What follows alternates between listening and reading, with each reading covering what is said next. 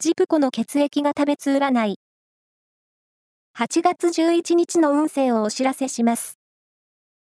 監修は、魔女のセラピー、アフロディーテの石田も M 先生です。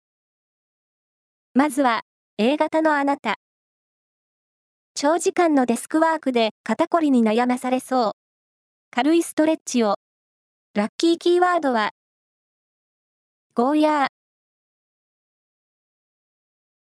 続いて B 型のあなた。頭が冴えているので、グッドアイデアが浮かびそう。コンクールに出してみよう。ラッキーキーワードは、アニマル柄。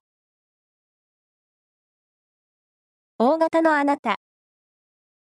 金運と物資運に恵まれる一日。以前から欲しかったものが手に入りそう。ラッキーキーワードは、豆腐料理店。最後は AB 型のあなた。話術が冴えている一日です。会話を増やせば増やすほど、魅力が全開になりそう。ラッキーキーワードは、ガラスの小物。以上です。